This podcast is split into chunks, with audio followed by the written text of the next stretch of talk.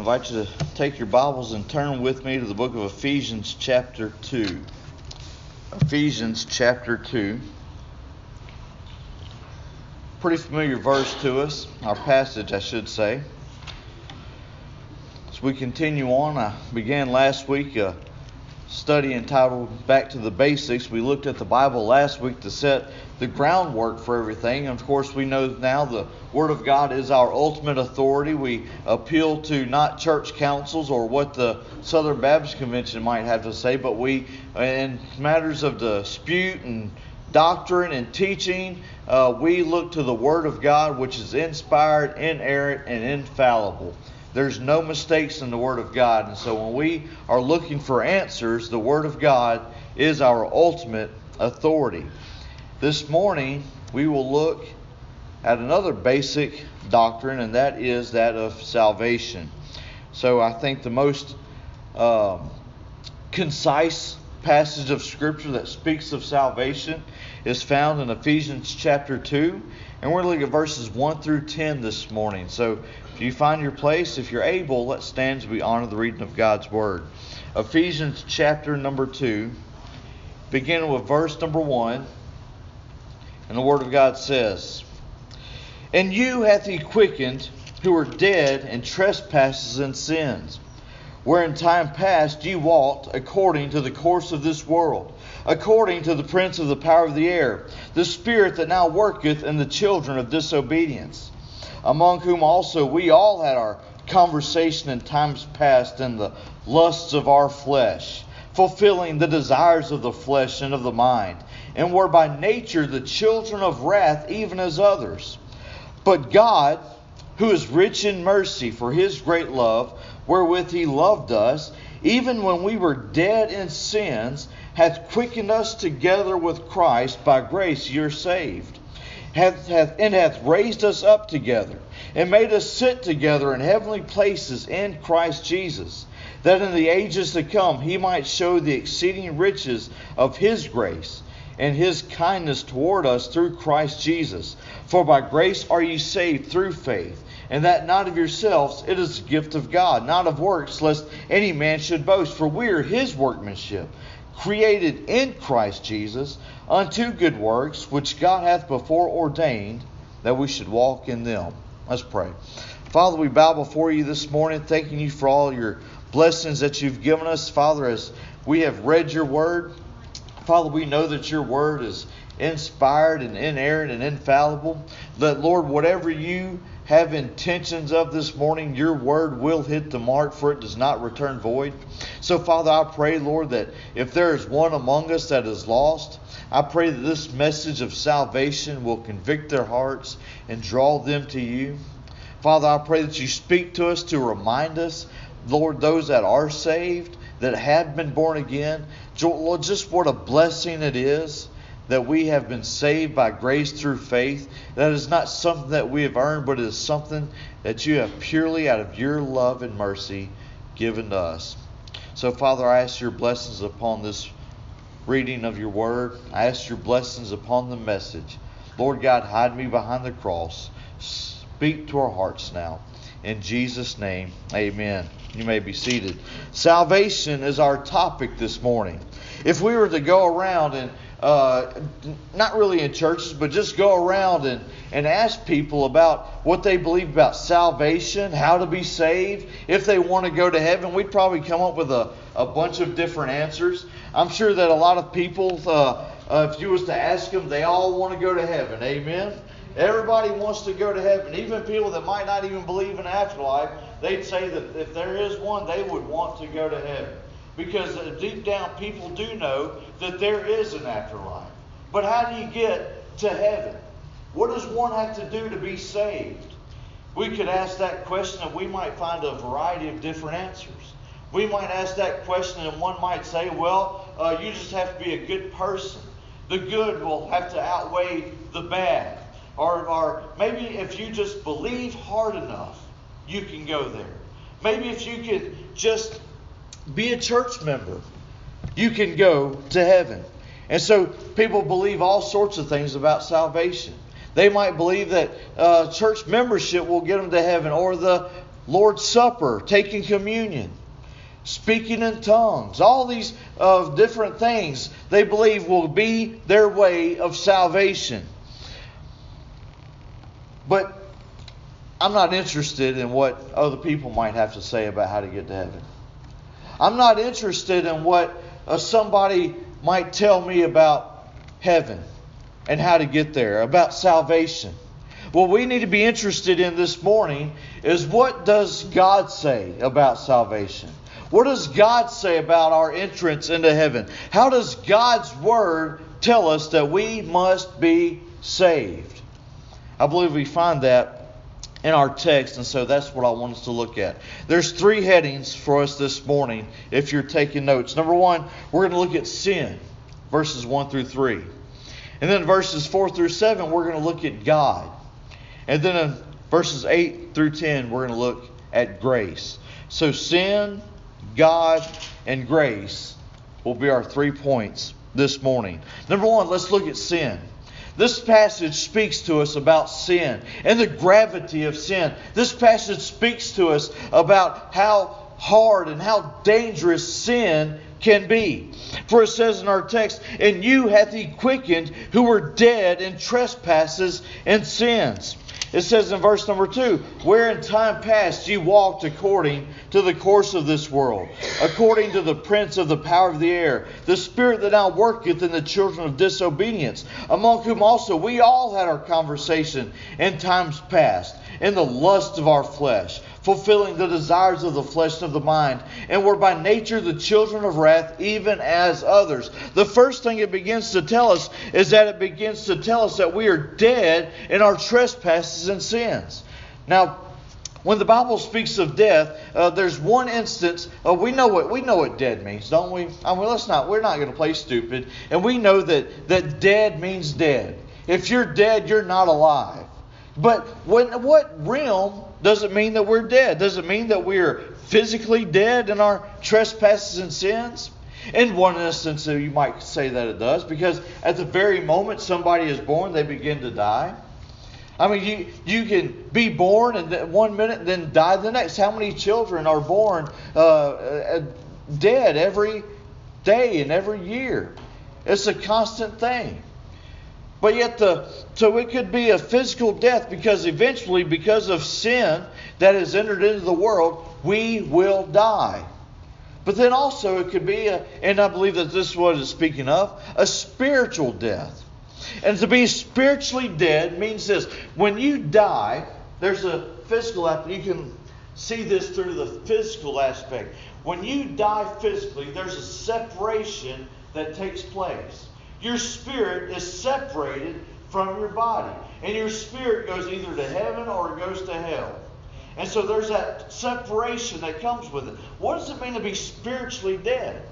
Spiritually dead simply means that you are separated from God spiritually. And that is the course of all mankind. We are spiritually separated in the realm of sin and trespasses from God. He says we are dead in trespasses and sins. We are separated from God. We have no sight of God. We have no fear of God. We want nothing to do with God. But what we do want to do with, we have our sin nature. And that's what we love, and that's what we desire to fulfill.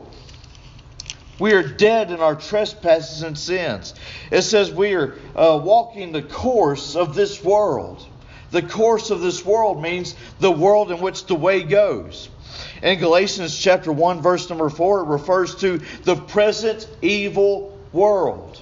And so when it talks about the world, it means of the evil world system that is at enmity with God. It is at war with God. Mankind and this world wants nothing to do with God. Everywhere you turn, there are laws being made about you can't speak about God, or you can speak generically about God. But as we get down to it, you can only speak about any generic God, but you can't speak of Jesus Christ. So the world hates God. Let me rephrase that. The world hates the one true God. You can be religious all you want to. You can believe in any gods you want to in this world. But if you speak the name of Christ, the world gets ticked. And they despise the name of Christ. So the present evil world system is at enmity with God. It is an enemy of God. Mankind is enemies of God. It says, according to the course of this world and according to the prince of the power of the air. In John 12:31, it refers to Satan as the prince of this world. In 2 Corinthians chapter 4, verse number 4, it mentions the god of this world. This, in our text, is a reference to Satan himself, the prince of the power of the air, the spirit that now worketh in the children of disobedience. And that speaks of anybody. This children of disobedience speaks of anybody that is without Christ in the world. If you're here this morning and you don't know Jesus Christ as your Lord and Savior, you are without Christ and you are a child of disobedience because you are disobeying God by remaining in your sin. Week after week you will come into church, hear sermon after sermon. But if you remain in your sin after hearing the gospel preached and fail to fall on your knees and cry out to God and His Son Jesus Christ for salvation, you are disobeying God. The Word of God, or the gospel of Jesus Christ, is a command. Believe the gospel. Believe in Jesus Christ. It is a command, and if you fail to do that, you are in disobedience towards God. And so this spirit, this evil, wicked spirit that comes from Satan, that we are tempted and drawn away by the wiles of the devil, according to later on in Ephesians chapter 6. He's working in these children of disobedience. And you may think to yourself, well, I've been growing up in a Christian household, or I've been in church my entire life. Surely that wouldn't be referencing me. Now, when Paul is writing, he is writing in the past tense to the Ephesian church. He's writing believers, but listen to this. He is writing to remind them in this passage just what they were before they came to know Christ. He says, we all. He says, among whom also we all. He's referring to himself in the church that he's writing to. We all had our conversation, or that word means lifestyle. We all lived a life in the times past, before we came to know Christ, what that means, in the lust of our flesh. And we fulfilled the desires of the flesh and of the mind. He says, and we were by nature, get that, by nature, the children of wrath, even as others. He's speaking of their sin. He speaks and he says, we've walked around in the lusts of our flesh, desires of our flesh. That speaks of really this humanistic society that we live in, even today. We live in a world where people say, if it feels good, do it. Live your life the way you want to live it. If what you want to do feels good, then by all means do it, because you only get one life and you should be able to live it to its, what they'll say, your fullest extent. Folks, that's a lie straight out of Satan, straight out of hell. The desires of the flesh and of the mind. And really and truly, these people that say that, if they knew the implications of what they were saying, they wouldn't be saying it. Say, what do you mean? Live your life. Whatever feels good, do it. Well, what if somebody, you could respond back to this and say, well, what if it felt good for somebody to go and rape your mother or kill your father? They wouldn't have so much to say to them, would they? So it's a lie to say, go ahead and fulfill the desires of the flesh. What about the mind? The Bible says in Genesis 6, talks about our imaginations are only evil continually.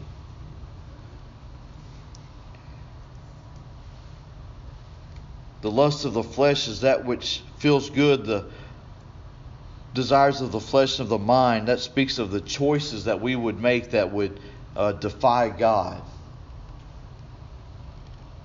Might not necessarily be with the stuff that you, as far as feeling good physically,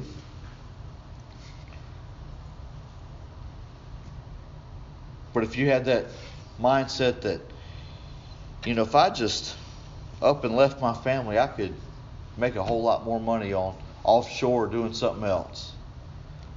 Now, do you really think that would be something that God would want you to do? That's a wicked thought. It needs to be pushed out. But that of the mind defines the choices that we make that defy God's law. And he says this was us. He says this was everybody. Notice that word all. This includes Jews and Gentiles alike. Everybody lived this lifestyle. Everybody fulfilled at one point in their life the lusts of the flesh, the desires of the flesh and of the mind. He says, and when you were living that life outside of Christ, he says you were by nature a child of wrath. In other words, the wrath of God abided on you. You had one destiny before God comes in. Before God, you had one place that you were headed, and you were headed straight towards the wrath of God to be poured out upon you. That is the ultimate ending point, ending place for mankind that disobeys, disrespects, and rejects God. The wrath of God will be poured out upon you.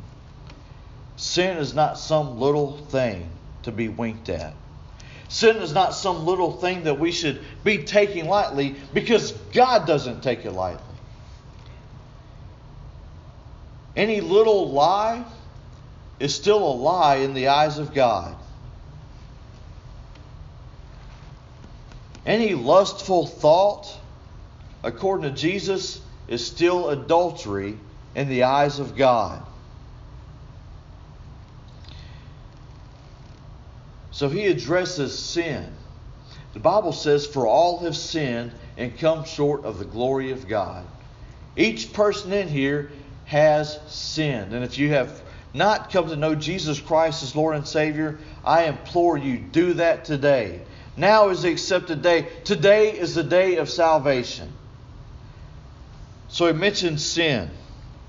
But then in verses 4 through 7, we talk about God. He mentions sin. He goes through and he's talked about the children of wrath, even as others, and how the wrath of God abides on us. But in verse number 4, he says, but God. Isn't that a great phrase? After you hear about the wrath of God and being the children of wrath, and hearing that the wrath of God will be poured out upon the world of unbelievers, we see this phrase, but God.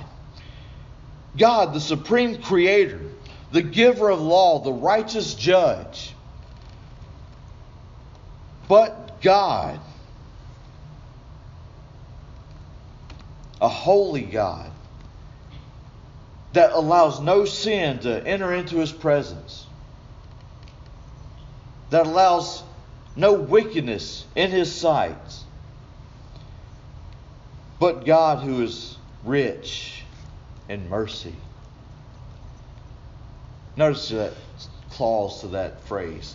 We know God owns the cattle on 1,000 hills, don't he? He owns everything. He created everything. We speak about the abundant riches of Christ. God doesn't need anything. He is rich beyond anybody's imagination. But when Paul is writing, he's not speaking about his riches as far as money and gold. I mean, God is so rich that the streets are paved with gold. But he's rich in mercy. We often think about being rich, don't we? I do. Adam tells me all the time about if he had $1 billion, the stuff that he would do with it. Usually has to do with Legos. But rich in mercy.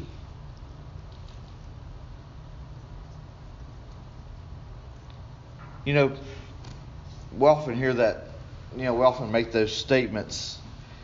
You know, if I was God, I would do this. And usually when people say that, I'm usually thinking to myself, well, I'm glad you're not God. Because when they say that, usually it's referring to somebody that's done something wrong, and they would say, if I was God, I would completely wipe that person out. But God, He is a vengeful God. He is a God that will pour out His wrath, but He's also, it says here, rich in mercy. And so while we deserve the wrath of God, while we deserve the vengeance of God, while we deserve death and hell, it says He is rich. He has an overabundance of mercy. And look at this. For His great love, wherewith He loved us. It's because of His love that He pours out that mercy. And He shows us His love. For God commendeth His love toward us in that while we were yet sinners, Christ died for us. While we deserved to be wiped off the map, while we deserved for Him to completely annihilate us and throw us into a devil's hell, He looked down at this wicked, sinful creation. And He says, I'm going to love them anyway. He says, I'm going to love them anyway. But how does He show His love? He says in verse number 5, even when we were dead in sins. There's that phrase again. Dead in sins. He says He has quickened us, or that word means to be made alive, together with Christ. By grace are you saved. God's love sent Christ to die in our place. All those sins that we've committed, past, present, and future, were all laid upon Jesus Christ at Calvary. Arms stretched out, He took the sins of the world upon Himself, and He died for wicked mankind. So that all you must do is, we'll get to it in a second, is put your faith in Him. Come to Him and say, Lord, forgive me.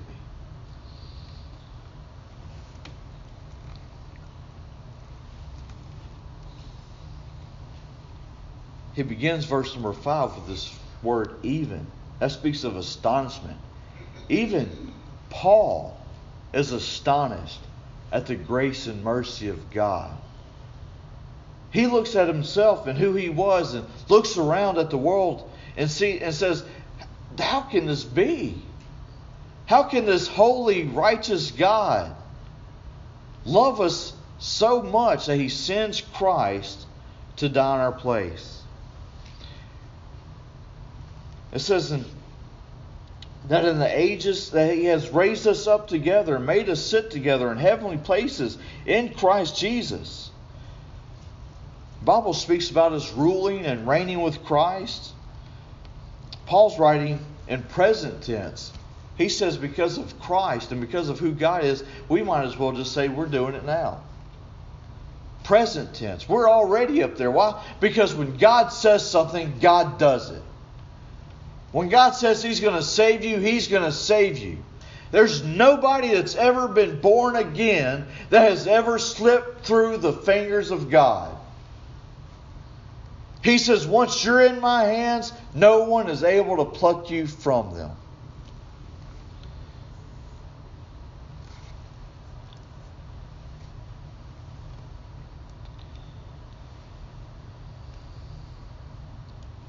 So he says in verse number 7, that in the ages to come He might show the exceeding riches of His grace and His kindness toward us through Jesus Christ. As I was studying this passage, I came across a story of, I believe it was a queen. And this man came in to see the queen. He was a higher authority from another kingdom, and he comes in to see this queen, and he says, Your Majesty, he says, I must ask. He says, where are your jewels? I want to see your jewels. And she says, by all means. And one by one, she calls her children in there and says, these are my jewels. You know, it's the same way with Christ, according to verse number 7. He's showing us off to the world. He says, this person who was once a train wreck of a person, a drunkard, a drug addict, no direction in life, this person I took and made him mine.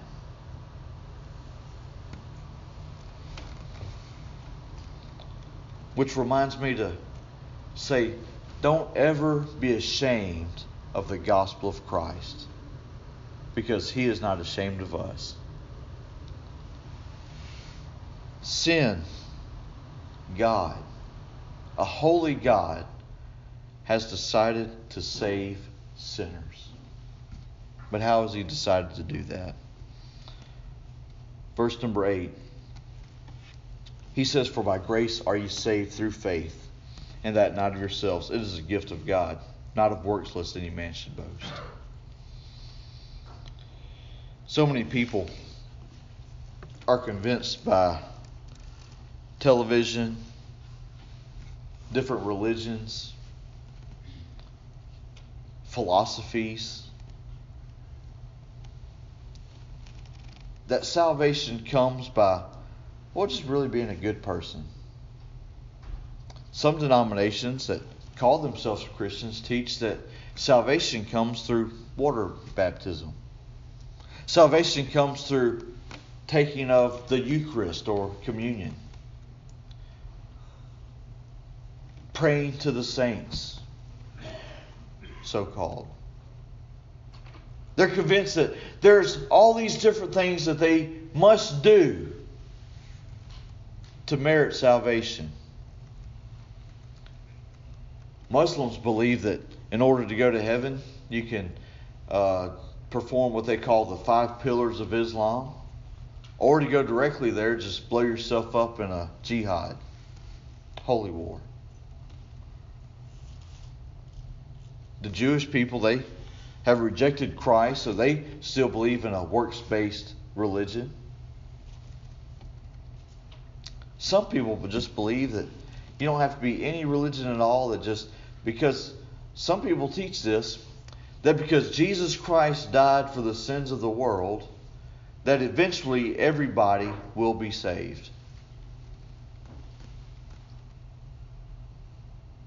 But what does the Bible say?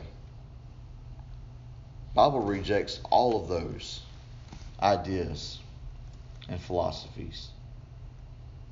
The Bible says not everyone will be saved. The Bible says, narrow is the gate, few there be that find it. The Bible says Jesus Christ is the only way to heaven. You must go through Christ to get there. So he says in verse number 8, by grace are you saved through faith. In other words, God doesn't have to save you.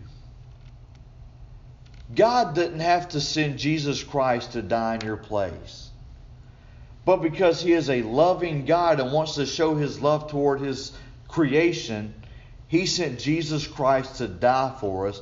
So he says it's by grace you are saved.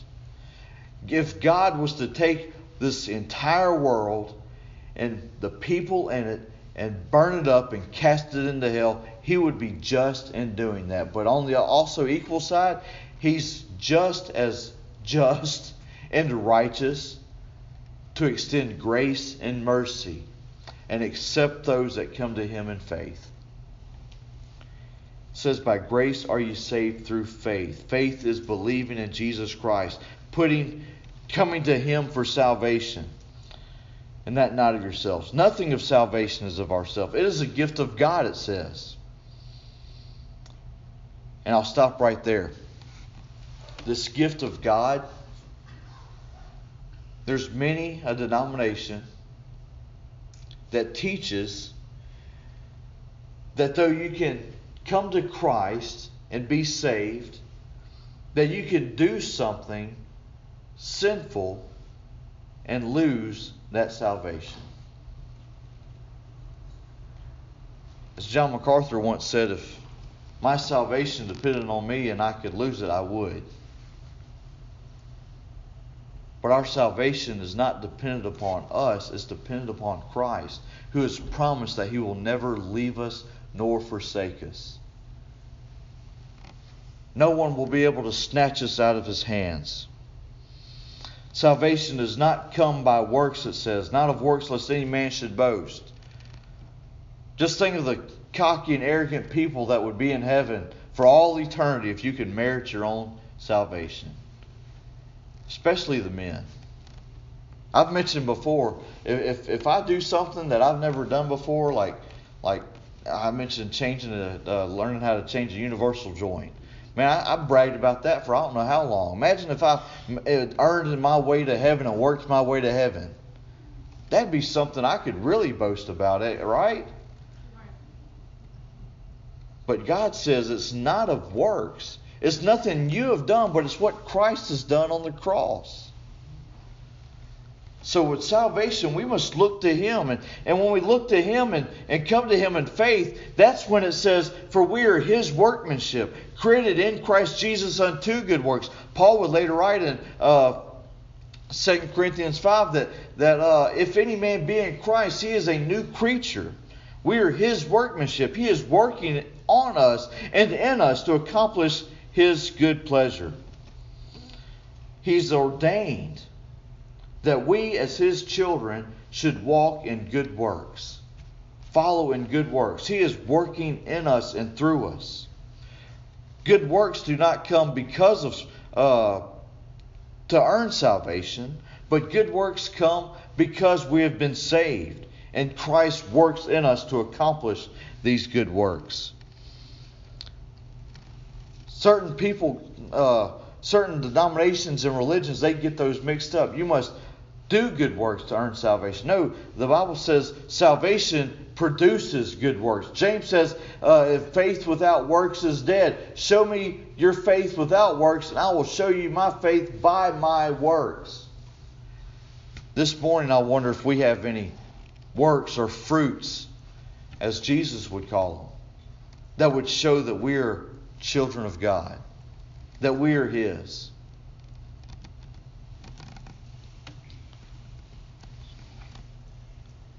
But this is salvation. If you know of anybody that thinks that you can earn your way into heaven, beg and plead with them and say, no, you can't. You're going to end up in hell if you think you can do it on your own. If you're here this morning and you've grown cold to the gospel and the world around you, and you think that you're better than other people because you don't do certain things and act certain ways, you need to be falling on your face and thanking God that you're not like that anymore. Because it's not of anything you've done, it's because Jesus Christ saved you. All you did was turn to him in faith. And if not for the grace of God, you would still be in that sinful, sin-wrecked position.